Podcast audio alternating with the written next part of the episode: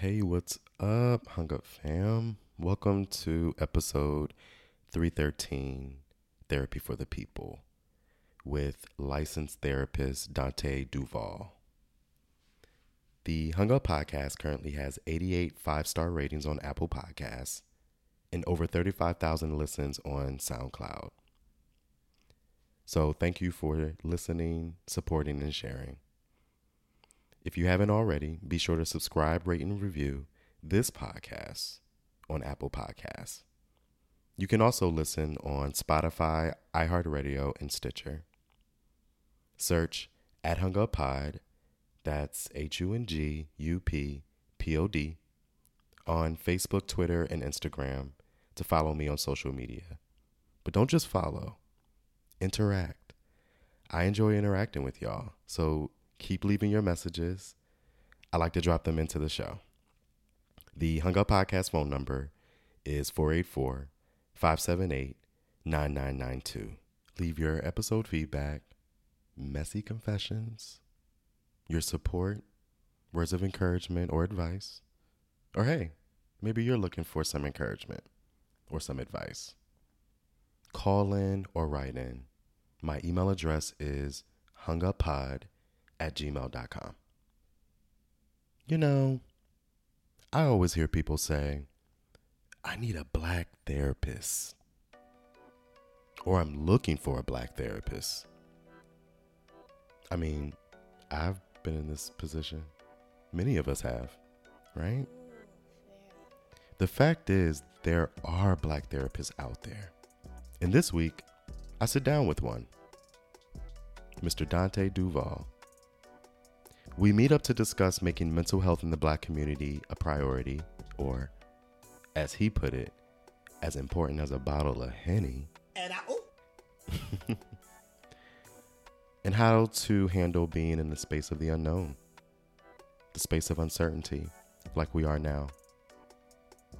Dante is also accepting new clients and offering his services in various ways. I will include Dante's contact information in the episode notes, and he'll also drop it in the episode. Even if you don't feel the need to reach out to him, I hope you still enjoy this episode, enjoy the conversation, and get something out of it. I definitely did.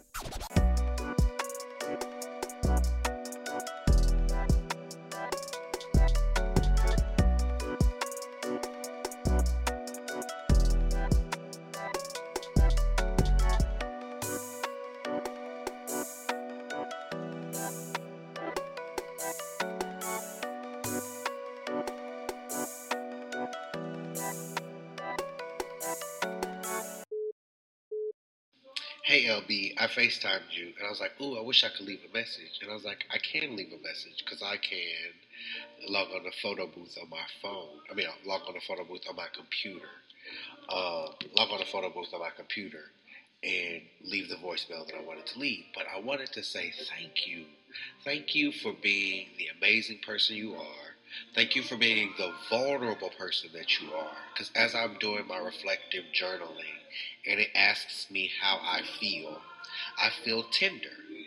And the reason why I feel tender is because what do you have to do to meet in order for you to get the juiciest steak, to get the juiciest reward? You have to tenderize. In order to tender meat, you got to beat it up a little bit. And so that just spoke to me. It spoke to my spirit. It spoke to my heart.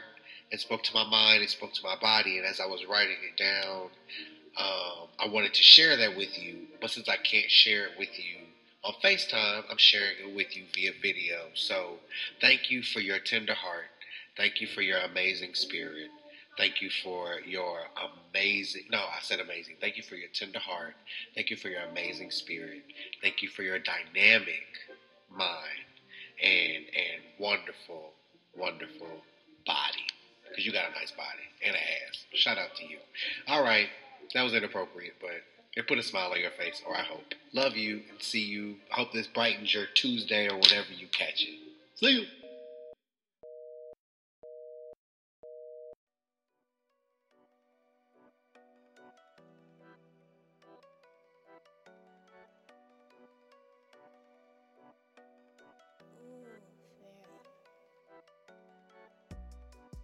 Hey, Hung Up family, welcome to the show, licensed therapist Dante Duval. Hey, what's up, everybody? Uh, Dante Duval Barfield here. I like to go by Dante Duval. That's the name that my mother gave me. Barfield. Still trying to figure out where that came from. Um, I'm a licensed professional therapist, pro counselor. I like to call myself a professional helper.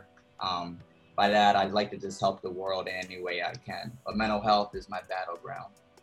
Um, Battleground. yeah, I like Yeah, that. man. I like that. yeah, yes, yeah. That's my, uh, I think that's my tagline for sure. It shows that you're on the front line. You're not behind the scenes in the back room. All day, every day, That's right what's. That's what's Yeah, up. but now Welcome to the show. I introduced you um, as a licensed therapist. Please introduce yourself. Well, what I do um, outside of being a therapist um, and a professional helper, uh, I like to, I guess I'm my mother's son. I do everything in this world to kind of operate in that lens. Uh, I lost her many years ago, and every single day I kind of operate in that grief, in that grief, in the acceptance of, of her death and what that's done. And it's kind of helped me unload. It's helped me um, help everybody that I've uh, been in touch with, um, everybody that I've seen in therapy. Uh, and outside of that, it's really been, I guess, my rage um, to really just fuel my spirit, to really see what um, everybody around me needs. Like everybody does need something, and uh, sometimes we're just silent about it. And, uh, you know, I, my biggest mission in life is to unload some space to let that silence out uh, in like the safest way possible. You know, and that's why therapy is, you know, the tagline, like the identifier, but being a helper is so much more. Um, and I really think that's, uh, you know, the biggest part of my truest identity of who I am. Every single day, I look to help somebody in some small way, uh, whether it's holding a door or as my job uh, as a therapist. And I think more more now than ever, people really feel like they they need that extra support system, and that support looks different for everyone. But I'm glad that you're here to represent a space that is not only needed but has contributed so much to the mental health, um, the mental uh, growth and elevation of um, our community and everyone, you know, not just our community, but mental health is something that everyone can benefit from. Mental health therapy is something that everyone, a lot of people can benefit from. Yeah, definitely. And I think it's um, you know, uh, really nice now to kind of see it becoming more, I guess, popular, a little less stigma to it. You know, people are starting to feel their feelings more since COVID nineteen, and um, it's been nice to be able to show this to more people, to allow people to define what mental health therapy can be for them. So it's been a, it's been a fun time so far. And so your practice is here in Philadelphia. Let people know um, where they can find you, how they can get in touch with you. So you can find me um, on Instagram um, any day uh, at the Unorthodox Therapist. The Unorthodox Therapist is my uh, personal brand. Uh, that's the actual name of my podcast, and I developed it to start spreading myself around the world. You know, I really wanted to um, show people my ideas around mental health, and I really just want to break the stigma of mental health and therapy in the Black community. So um, I found uh, this amazing platform called pod- podcasting, and that's been uh, been a great way to build my own brand. Outside of that, uh, you can also reach me at my email at any time at theunorthodoxtherapist at gmail.com.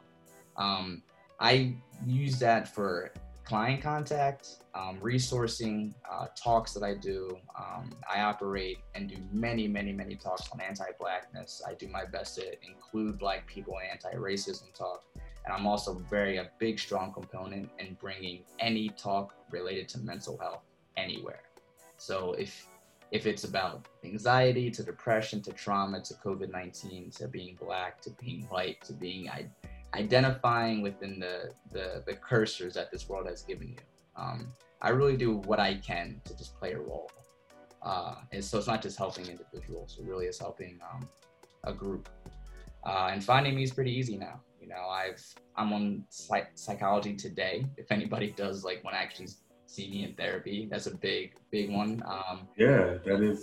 Yeah, and I've gotten a lot of hits on that recently since uh, the passing of George Floyd because I'm one of there's not that many black male therapists in Philadelphia, so it's been nice to kind of um, keep myself as available as possible. Too. So. so what what is that like being one of few black therapists in a city that is um, overwhelmingly diverse?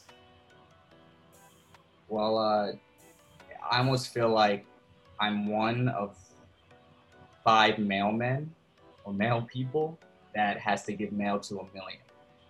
And I'm asked to do it a lot more now. Uh, it's before I didn't know that it was going to be like uh, a weight that I knew people would reach out to me because I was because I'm black, right? I don't have to now explain that narrative. You can now be yourself, and I have to talk about being black as much because I can understand. Post George Floyd and Breonna Taylor, things have changed dramatically. That things I think the black community is being more woke and being okay with feeling, and now they do want to go find that space, and um, it's been a little overwhelming, but I say very positively overwhelming like I get really excited to know that now I'm at the stage to be able to help them. So it's like I'm getting overwhelmed with more like referrals, but I'm but I'm like, but I can do it. You know, I actually have the resources and the privilege to now help you in a way that I couldn't years ago. Um, but it feels like a lot of pressure sometimes. Yeah. Yeah, a lot of pressure because I try to find as many black therapists as I can to help. And uh, you know, slim pickings. and you, you mentioned it can be overwhelming. I can only imagine um, being in high demand, right? Especially for something that you're passionate about. How do you process that? You know, like you have to unpack, unwind, you have to self care, you have to look out for yourself so that way you can be present for all of us. So do you mind sharing some of that? Like, how do how do you how do you manage that? Yes, oh, I, I love to share. It's like my it's like my secrets to get back to work every day. You know, I see about 30 people a week virtually, and most of the people I see are of color, and most of the challenges they're going through are related to their identity. So clocking out of that every day is, I'll be honest, very tough. It's not like it used to be when the, the, the challenges weren't as highlighted and extreme right now. So what I do is what I've been doing since I started, and it's focusing on me every single day and every night. Um, I have two cats. I have a wife. I have um, a garden that I just started during quarantine, and um, I have a rented row home that I love to make a home. Right, that I've built things for and painted rooms, and I've been an artist my whole life. I've been drawing, and painting since I could talk. And I went to art school originally. So art is a huge piece of my life. So I I'm pretty Sounds like that's an outlet for you in a way to like express. I mean, it sounds like it has been almost all your life, but now even into adulthood, this is your profession, but you're still using this thing that you had ever since you were a child to help you manage all this energy that's being I hate to say thrown at you, but that's a great way to put it. And ma- in saying managing my energy, I think is beautiful as well because it really does fit what I do when I draw and my paint and I I like to write. It is me releasing my energy of the day. That I couldn't. I would be lying to you if I said that the pain that my 30 people of color go through every week doesn't affect me. It does because I can walk through their shoes. But every single day, I always remind myself that it's glorious to know that they've only reached out to me to help them through that. That they're not only they're not reaching out to me to hit me with their pain. That they know that something in me can help them, and to hold on to that every day, every single moment, every second you can. Um, that's how you do it. Yeah. And you can't forget. It's like flushing a toilet. You can't forget. You have to. You have to acknowledge the support and help you did. If you don't, you're gonna feel like crap. You know, and I have to remind myself that, yeah. No pun intended. yeah, no pun intended, you know. But I did, you know, and it's it's it's meaningful, it's powerful, and I have to do it every day. But some days, you know, it gets me and I take a break. You know, I took time off. I tell people take time off when you need it. I reduce my schedule so I can have some extra days to just breathe. Um, I'm trapped in a house a lot, so I like to try to get out, you know, and walk and hit nature, you know, um, do the things that I did before COVID. You know. But you have to do them as much as Some sense of normalcy.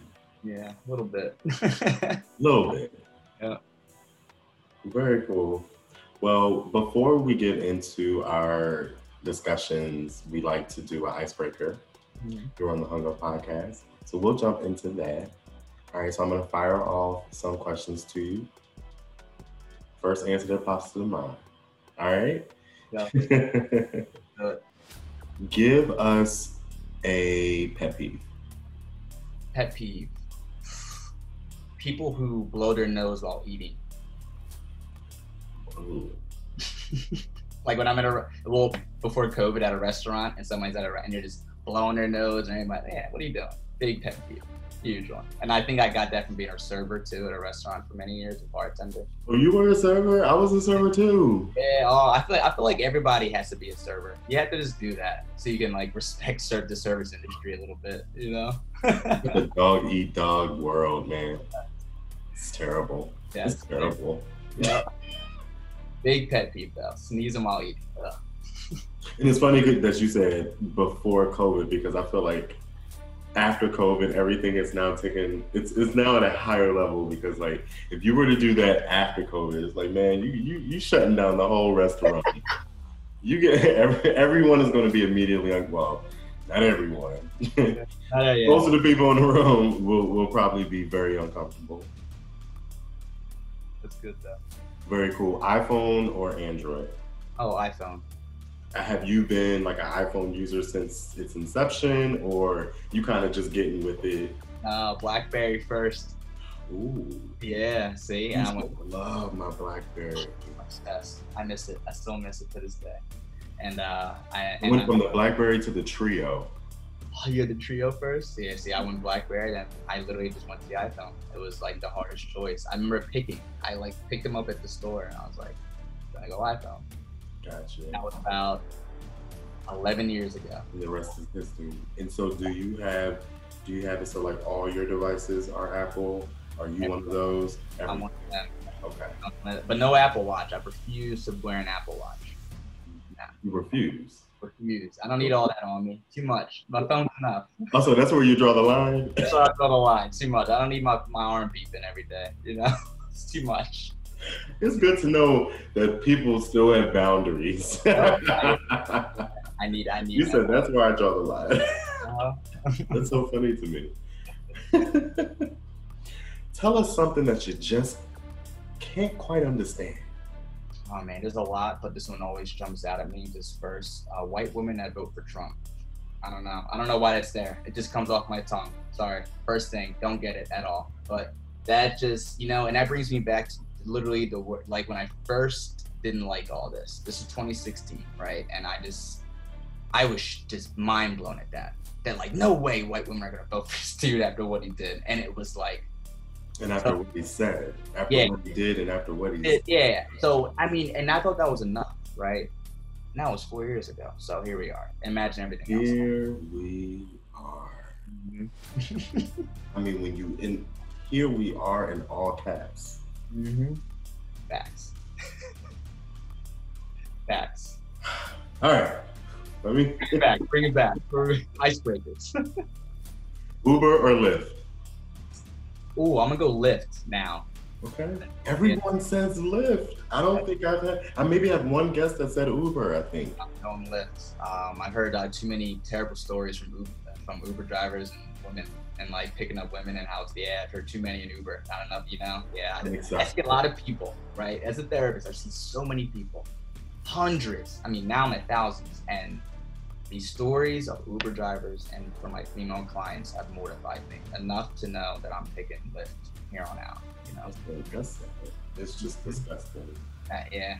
What is one of your most used emojis? Oh, without a doubt, the LMAO one, like laugh my ass off one with the like crying, like laughing. I use that non-stop, non-stop. It is the worst. I'll like, like, like I'll be like, oh my god, my cat died. and I'll have that. Just it's terrible. It's terrible. I just I So use you like it. okay, all right. It's So that's- terrible. It's so bad. I'd use it for anything. I just use it, and everybody knows it too. They know, oh, that's Dante. Like I'll just send that to somebody, and they'll just know I'm just like, hey, what's up? You know, it's that bad. I was gonna ask you if you had one that would describe your personality, but I think that's the one too. Right? That's the one. That's a good one. Yeah, the hands down. I wasn't even going past any more past that. Alright, okay, okay. Do you do you watch reality TV at all? I used to love the real world on MTV. Ooh. I was obsessed, obsessed. You couldn't real world versus Road Rules. I was obsessed with that back in the day. Yeah, Road Rules was, was my shit too. Um, the real world, New Orleans. Yes, yes. That was my favorite season. Hands down, one of the best ones. Yep. Y'all, I had a crush on Danny. I won't even hold you. Uh, I'm gonna yell at you so we can get a, a, a level. Okay, I just wanna, yeah, I just wanna. Hmm.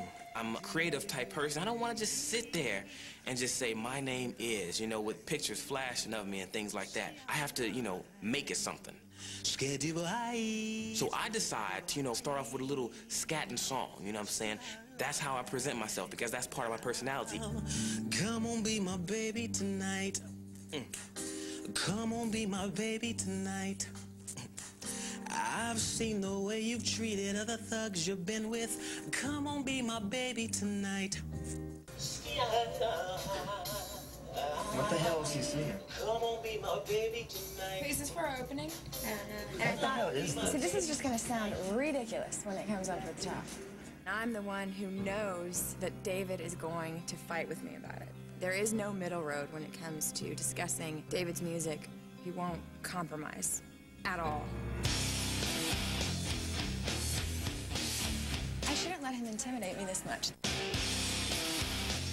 We're looking at the tape. Basically, you need to go into the studio and answer the, like, just answer the five questions. Do you mind doing that? I'm gonna have to flow it. You know what I'm saying? That's the Okay, problem. what happened? I mean, why? I See, no, you, you said here's here's a, here's a picture what five. questions did you answer? Because I didn't hear any questions. Oh no, see, no, just because just because you don't you you not understand, you know what I'm saying, how I answer the questions, a different perspective, it's a whole different flow. You know? But I would, if I was watching the show, I would not understand that. But that's because you, that's you though. You see what I'm saying? You come you, you come from a different perspective. You're not looking at it that way. This is the this is the perspective as far as people they can they can understand flow, they can understand that. You see what I'm saying? Everybody else, when they sat in a chair and had a microphone in front of them. That's what everybody else did, yeah. That's what everybody else did. Well, I mean, that's so that is the format. Like that's how it has to be. This is just something that we have to work together on. It's not good to just be difficult to be difficult. Can Oh, you no, not I'm not play being along? I'm not I'm not being difficult Well, then just difficult. go in there and say, my name is David. I'm 22. I'm from But see, Chicago. that's the- I that's the like problem. this to eat for dinner. Ain't nobody gonna back me down. You know what I'm saying? You you can stand up to me, you can say your views and everything, but when it comes down to it, I'm gonna get my way.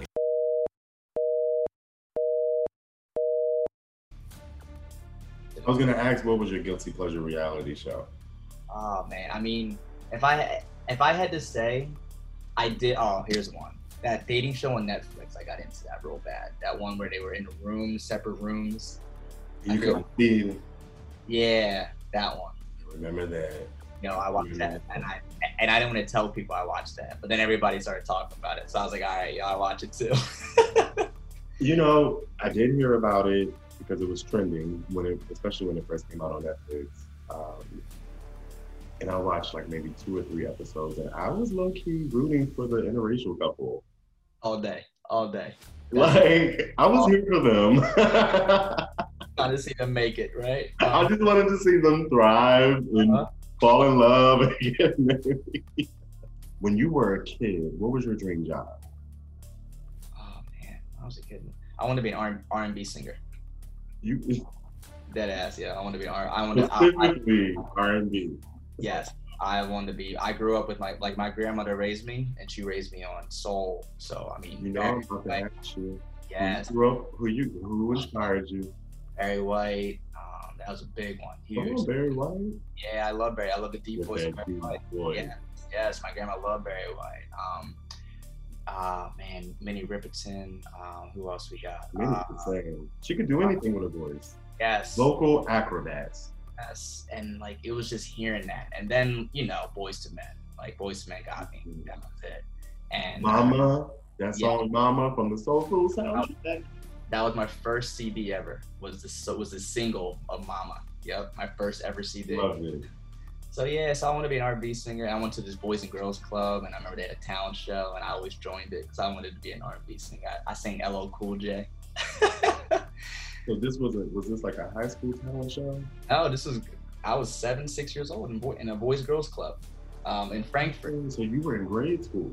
This yeah, that was a dream then, and it stayed with You me. had your whole choreography down and everything. Oh, everything. I Couldn't love it. everything. I was all about it. But that dream ended. I would pay money to see that. I would pay money. Yeah, that was a dream. And then I know you put on a show. I know you put on a show. I do. Um, but then I say it did change to an artist. I wanted to be an artist. I went to art school my first year. Freshman year of college was art. Um, I went to UArts in Philadelphia. I was going to ask you what you thought. And uh, it wasn't, you know, I learned it was a hobby. Now I just do it for self care. Hmm. Hmm. Okay. Last question, just because I think this is it's appropriate. If you were running for president, who would you pick as your VP running mate? Alicia Keys. Why? Alicia. Alicia Keys. And Why? Why? Because Why? she's Alicia Keys. I to say any more than that. I mean, do You I. You do. I do? That's your girl. That's okay. it. Alicia Keys. That's I all I need to know. say. Um, I think that if Alicia Keys was vice, with my vice, I mean, the world would be not full of peace and harmony. She does seem very peaceful. Does she still? Does she don't wear no makeup? no- She still. Yeah. No, I don't know if she still is, but she wasn't for a while. Oh, look, I was like, I think we need peace and harmony.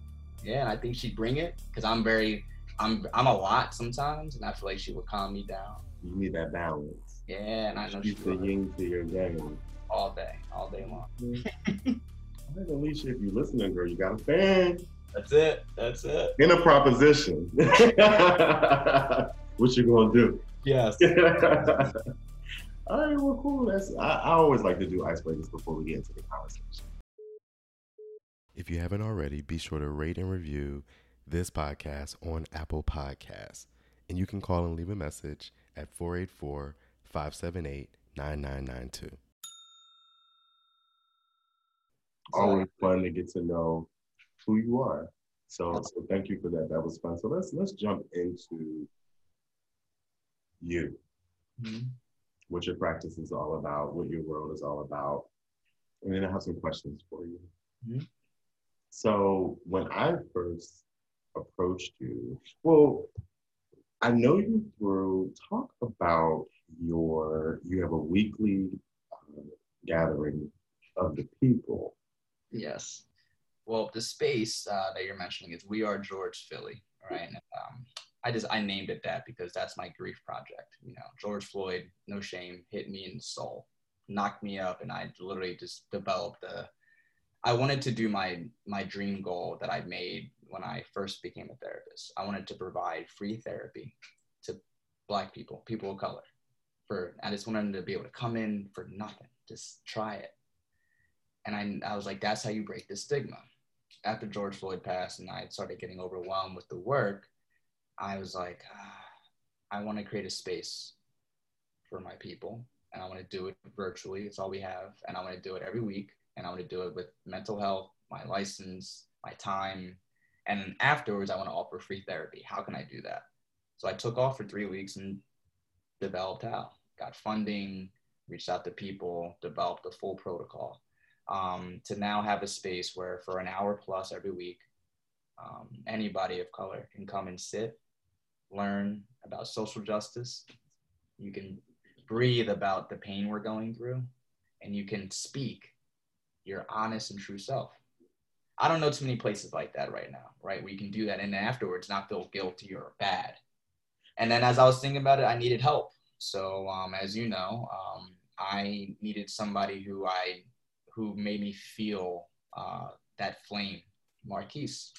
You know, I'll never forget just when I first met met him months ago, last year, and I said, I want to work with you at some point because I know you have something. I need I need help. It was the first time I admitted I need help to help Black people, and it was hard for me to do that, very hard. Now here we are, weeks later. with a space that people have connected to. Yeah, I think it's collaboration. Yeah, man, it's beautiful. And I love the conversations we're having. We're talking about process, we're talking about pain, we're talking about um, life after now. We're talking about who, how can we actually help people? What can we do to change rather than talking about the stuff that we can't fix? It's beautiful. Um, and I- George, right?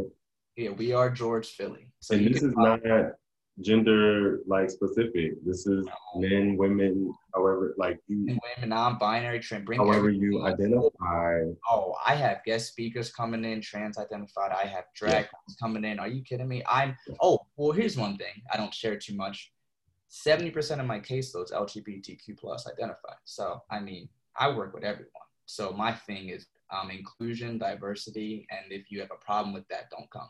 That's my rule. Like anybody who says, "ah," I say, "Then go." I'm very intentional with my work.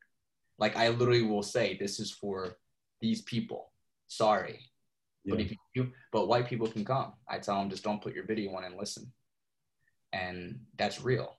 The first week that happened, that Right. people come and listen to us, so they don't have to now have an opinion about who we are without hearing us first.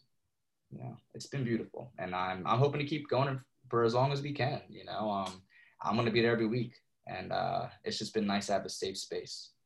Like, And doesn't it have it? It has its own social media page. So if people want to find Yeah. We Are George, where would they go? Yep.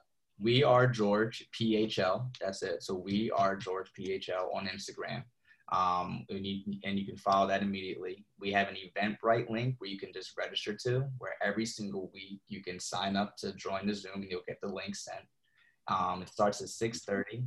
Yeah, like, and I just set that up, so you can just literally log right in from whenever you want. You don't ever like you don't have to participate. You can have that as a background music to your night, and if you want to just speak, you can. Um, every single week it's just going to be there. It's going to be an option um, to do something different than to sit at home, get into Netflix, and watch the news. You I like how you give people the option of not having. They don't. There's not that pressure to participate. Like if you just feel like you want to be in this space, hell, I would put up. You know how you can make your your picture on the. I would put up a message like I'm just here to observe. Perfect. That's it. Here to chill and listen. oh, seriously, that's that's. So it's clear, like you have set that boundary because we're all about setting boundaries and communicating those boundaries. I think that's how we can live a healthier lifestyle, help, healthier lives. for sure. When I introduced this idea to you about coming onto the show, Mhm. You, what is important to you? What are you passionate about? And you said something to me that I just did not forget. And you said making mental health as important as a bottle of Henny. and I wrote that down. and this was like a month ago. What does that mean? Making mental health as important as a bottle of Henny. oh, um, you know, I have no shame saying this, but you know, I bartended for eight years, and I will say this, you know, my, I only, I have never once in my life wanted to live in some stereotypical nonsense, but man, oh man, did it make me laugh every time when I, I was more, more so of a white neighborhood, but anybody of color who will come would always drink our Henny. Now, the restaurant I worked at was not affordable. The Henny was always super expensive. But no matter what, no matter what the price, it was always bought by black people, people of color. And I, happy hour, Yeah. four dollar this, nah, give, give me that fourteen dollar shot of Henny. I'm like, okay, It is a go-to for the people. go Not for to, everybody, but it, yeah, but it's the go for, to. for the culture, yes. Yes, and no shame in the price, no complaint. They would almost look at me like, "Why are you telling me the price? is poor?" I'm like, "Yo, I, I love how there was this acceptance of Henny, the price, the taste, whatever." So I grew to appreciate it, and I would ask people, well, after they would ask me, "What do you do, Dante?" Oh, I'm in school to be a therapist. What's therapy? What's mental health? Right. So I always knew that most people I'm talking to aren't putting Henny on the same shelf as mental health. But I said, if you guys did, man, I would have so many people getting help from me you wouldn't care about the price of therapy. You wouldn't care about the aftermath because you know what you're going to get out of it. if I could find a way to make mental health that way for all black people, I would never have to worry about breaking the stigma of therapy within our people. That I saw, I literally had people crush me with how much they will still drink Henny, no matter what the scenario. And it always brought me so much joy to know that, that they were drinking it for fun. Some were drinking it to cope, but they always stuck to their roots. Yeah. I never wanted to. The stereotype was first, but then I became a bartender and I lived in it. And I completely forgot about the stereotype because I learned to love Henny. I don't drink it, but I love it because it brings me. It does have a a nice little ring to it. Making mental health as important as a bottle of Henny. I mean, I think it would definitely catch the eye of some people. like if it was on a billboard or a sign and they were driving by and walking by, it, it's catchy. Although, you know, Henny has been getting dragged a little bit lately because well, it does taste like a roll of quarters. But, you know, so I don't know how, how much longer it, it, it, it sounds great and it has a nice little ring to it. I just don't know how you may have to like I gotta Henny with Douce or something. I don't yeah, know. Yeah, no, no, I gotta later. Yeah. Sooner or later, but for now, I think we're good with the Henny. I think we're still there.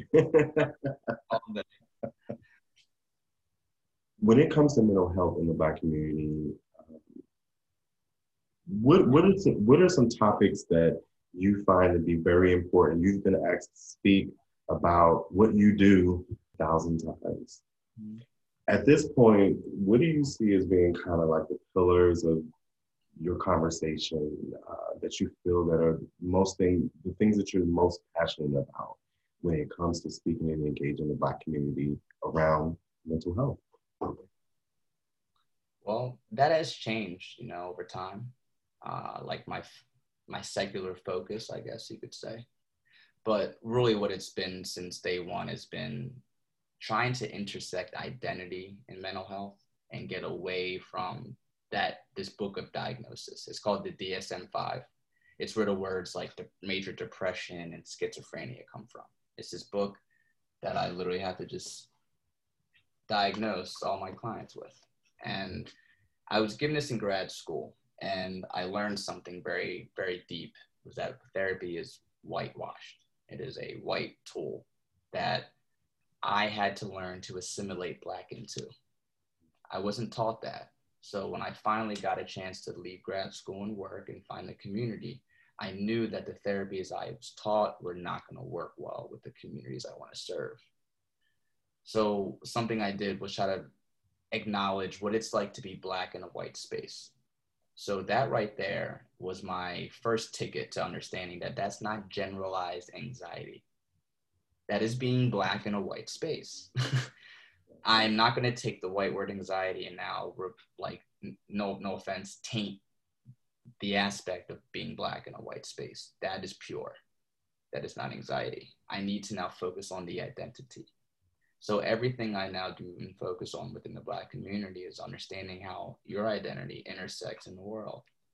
That when you go to work and you go to school and you go walk around, what thoughts go through your mind? Tell me more about them. And what ones are about you being Black or a person of color or your identities, LGBTQ, plus, you name it. Are you going to school wearing this and talking this way because you don't want somebody to look at you differently? Are you going to work hiding this and doing this and not doing that because you don't want to come off a certain way? And then sometimes I let people know that how much of your whiteness will you shed to be black and understand that that's been playing a huge role in your lack of mental health. It's that moment right there. I, yeah, that's why I love seeing people of color and black people. That I can't have that conversation with white people because they don't have to think like we think, ever.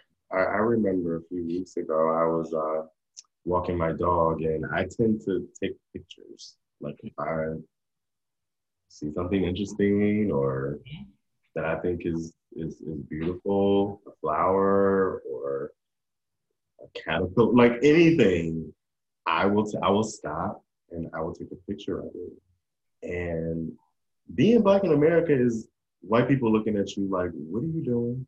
mm-hmm. when you're just taking pictures. Mm-hmm. Yep. Just taking a picture. Just taking pictures. Yep. But you can't though. You have to have another layer of it. I'm a black man with multiple identities taking pictures. What narrative will they say about me? It doesn't it get annoying to think that somebody could be thinking you're trying to like steal their flowers or some shit. There know? for I'm admiring it. Yeah. I love the color. I love the texture of it. You know, I'm admiring it. And you have all these crazy thoughts. Like, what? That is stressful. That is that that it, and it doesn't feel good. And then, and then we have to, you know, right now is another prime example how we all are having to witness so much racial unrest in the country. All this nonsense that's going on in the country, we have to like witness it. And then I have to log on this Zoom call at work and act like everything's normal. That sirens aren't going off in my neighborhood. I don't have to listen to sirens constantly. Mhm. You all talking about the folks that are on the call are like out in their little world. So, Yep. how was your weekend? What did you do this weekend? And I'm like, oh, did you see the news? Do you like see what's happening to us? Mhm. And it's every day. It's a lot. You said the two words. It's stressful. You know, that's that's a that's a that's a feeling.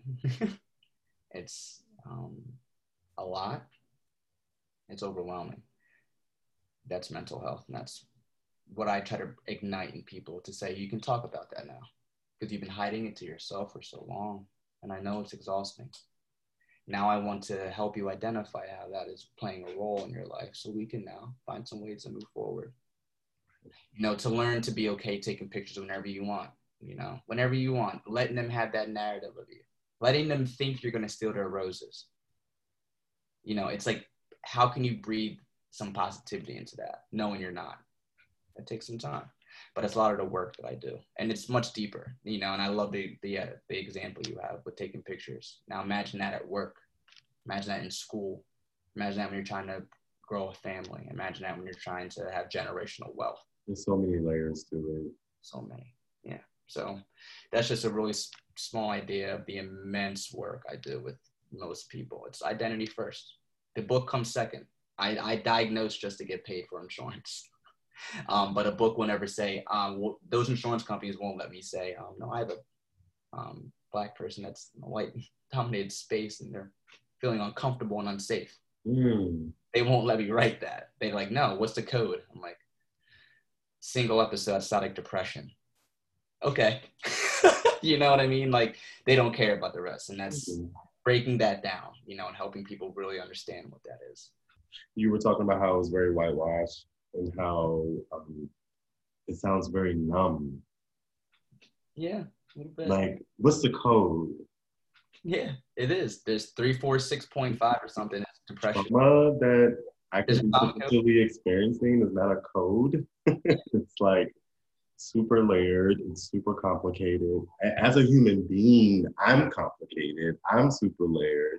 I'm not a code, you know, but this is the way of the world, right?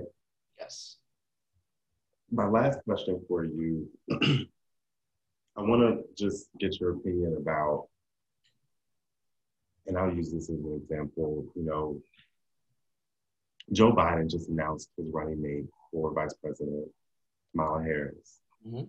and um, some of us were excited elated and happy Mhm. and some of us were not you know we really live in an era where we could tweet, we could Facebook, we could post, we could Instagram a thought, an idea, an expression, a mood, a feeling um, in an instant, you know. And to me, that's a lot of energy, that's a lot of output. So many varying opinions Mhm. about topics that many will argue you need to be woke on, or you need to be on a certain side of that issue. And if you're not, then you're one of them. And if you're one of them, you're not one of us. If you're not one of us, we're going to cancel you and we're going to drag you and retweet you how horrible you are. And I think it just puts so much pressure on people to be right in the moment. Yeah. And sometimes you're not right. Sometimes you don't know the answer. Sometimes you just don't know. Mhm. As a as a as a licensed therapist, what advice would you give to us to manage this? Talk about peer peer pressure. Yeah, that's one of the biggest ones now. And Peer pressure back in the '90s don't have nothing on this. shit, get me drunk. I'd rather take that. you know, these hangovers are hard, man. And here's yeah, so number one, I love this question, by the way. I do. Um, because our world is now social networking. Like that's our connection. Like we've most of it now comes from our phones and our computers. Um, so I always want to just acknowledge that we need that that battleground to connect to the world. It is like a necessity almost, you know. But I'm now going to operate under a world of I'm a 32 year old and I try to act like an adult. Now I don't really know what that means, but what I do try to help people understand what I think it means is putting boundaries, like you mentioned earlier, but on everything. For example, have you ever gone to happy hour before? oh hell yeah. Happy hour has a limit, doesn't it? Don't they like have timelines when you can have the discounted drinks, right? It's not all day and all night long. Discount drinks and discounted appetizers. that's low key. That's really why I'm there. Yes, yeah, no facts, facts. But but it's glorious that happy hour has limits because if not, we know. man we Otherwise, we would want it all day. Thank Happy you. hour will be 24 24 seven. and be drunk all the time, right? Not going to work. It'd be bad. It'd be real bad. So what I try now is like I like to use analogies and metaphors to help people understand how they need to put boundaries around their social networking. You got to treat Instagram like happy hour, Facebook like it. You got to learn how to understand that as an adult, you can't feed yourself all this information, even though you think you can. Like I know you can drink a lot, but you don't have to drink that much every day. Like good for you, but do you need to take on all this Instagram information that's hurting your soul? Like, who says you have to? We're creating new rules of what we have to know right now.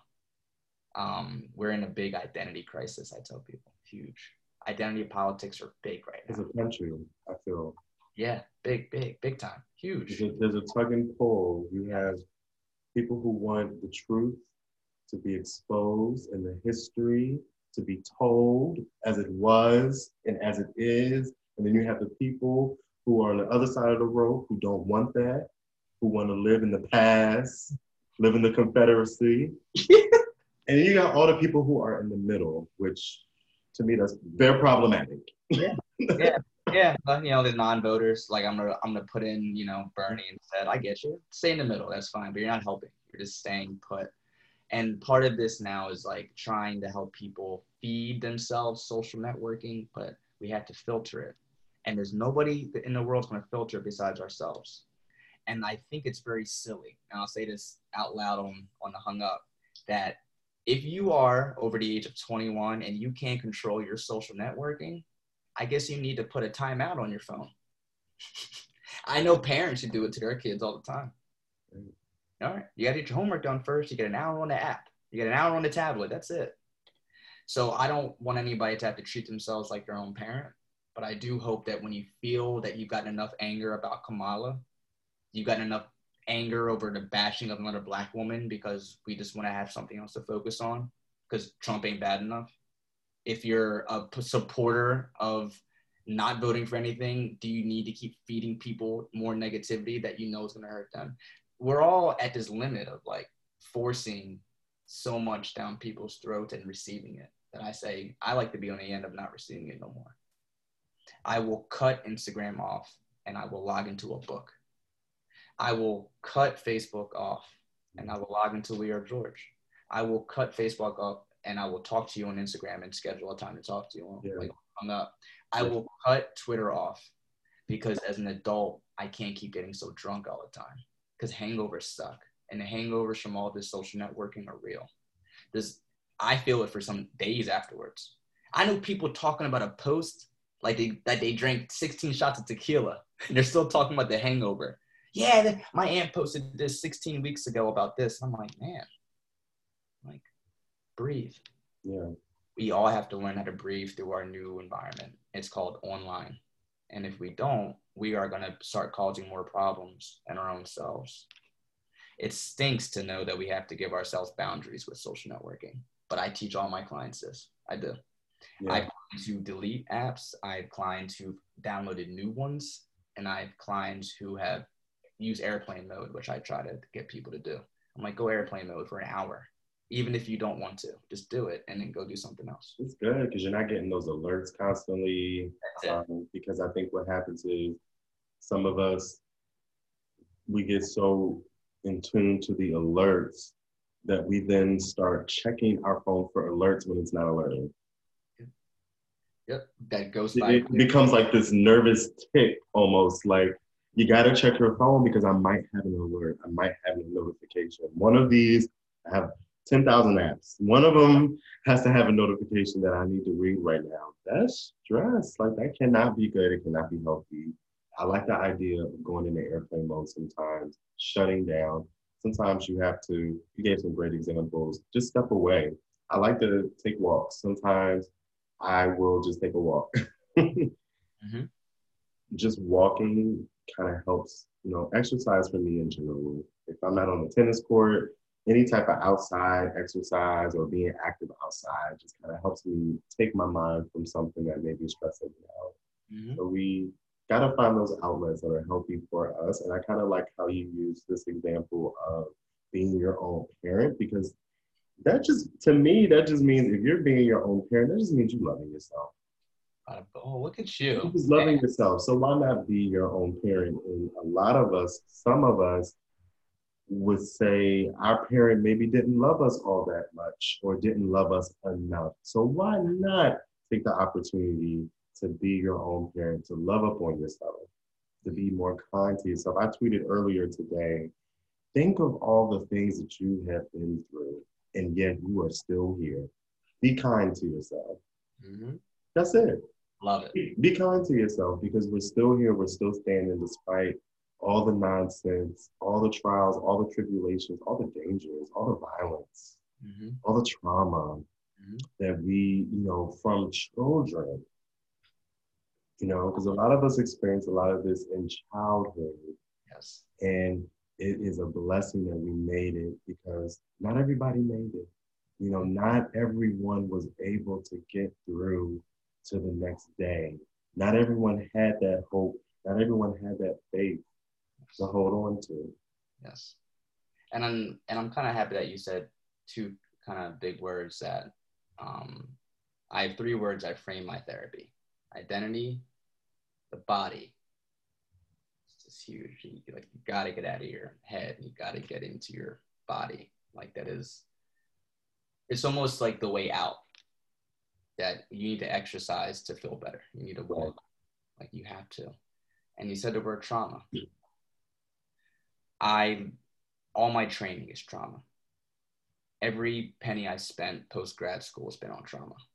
Um, my golden standard is to let everybody know that you will never be your best self until you look back at the things you've gone through that still hurt you now. Everybody's got it. Everybody listening right now has got something. It's okay to live with those what I do sometimes is help relieve that pain that you feel when you think about it. And you can name all the traumas in the world, from the lowercase t's to the capital T. And I think right now, all of us, especially people of color and black people, are going through a big collective trauma. One of the biggest collective traumas of our lifetime. Um, they went through during the civil rights movement. My grandmother shared it with so many people and talks to me about it as if it happened yesterday she talks to me about sitting down as if she got hit in the head with a baton yesterday. Mm. 72 years old. She really wasn't that long ago. right? Makes you bright. It's wild, but that's it- and I think it's such a blessing that we still have our elders Ah, that can put things into perspective for us and remind us that it wasn't that long ago. yes. We've been doing this, Mm. And I still remember it. I remember the her telling me, I remember the smell of the concrete. I'm like, all right, grandma, you just you good, girl. You got me. You know, she's good, you know, and she really helps me be me. You know, that's, That's really deep. yeah, That's deep. yeah, real deep. You know, The smell of the concrete. oh yeah. Wow. She said those words to me, I'll never forget them. I'll never That's forget deep. Mm. never forget them. But uh, yeah, but I really love that. I love that you said that. So I hope everybody, if you're gonna take one thing from this, you know, get into your body, get outside and move around. You know, even with a do it with a mask on. You know, just just chill and try to. Um, because of my work in therapy, literally, is getting into the body. I get people out of their heads. Where do you feel it? Right? You feel it somewhere, and when you feel it in your body and let it go, you don't have to think about it no more. Yeah. Mhm. And we can be healthier too. I think a lot of this, when we don't let it go, it festers and it, and it can turn into illness or some type of sickness or some type of disease Oh yeah. inside of our body or, or organ failure, um, kidney Oh. failure, you know, things like that. Thank you for, for being here. Licensed therapist Dante Duval, everyone. This was great. Is there anything else that you want to say? Um, well, I want to say thank you to you um, because there's been a years ago, I never in a million years thought that I would be able to reach out to somebody um, in my community uh, and want me to be heard. I've I grew up in pretty much all white spaces my whole life. You know, um, it's been nice to become myself the last five years. I kind of tell everybody that I'm on this journey of finally becoming the best black person I can finally be, because I never knew how. I never had I never had any models around me. I had a grandma. She taught me everything. I turned 18, went out to the world, and it's been great to meet people like you, truly. You know, so um, thank you for having me on, and thank you for inspiring me. We're hung up. Thank you. And remind us where can we find you? Where can the listeners find you? You can find me any day, any place at the unorthodox therapist on Instagram. It's my number one platform, and you can email me at any time, anytime, please, at the unorthodox therapist at gmail.com. Yes. Everyone, please add this brother, subscribe to this brother, uplift this brother. And um, again, thank you for being here on the Hung Up Podcast this evening. Thank you. Thank you. What do you see? I don't know. I don't know what white people see, you know, when they look at a Negro anymore. But I do know very well um, that I realized when I was very young that whatever, whatever he was looking at, it wasn't me. It wasn't me. Um, it was something he was afraid of. It was something um, to which he was attracted or which he found repulsive but it wasn't me. I was not a man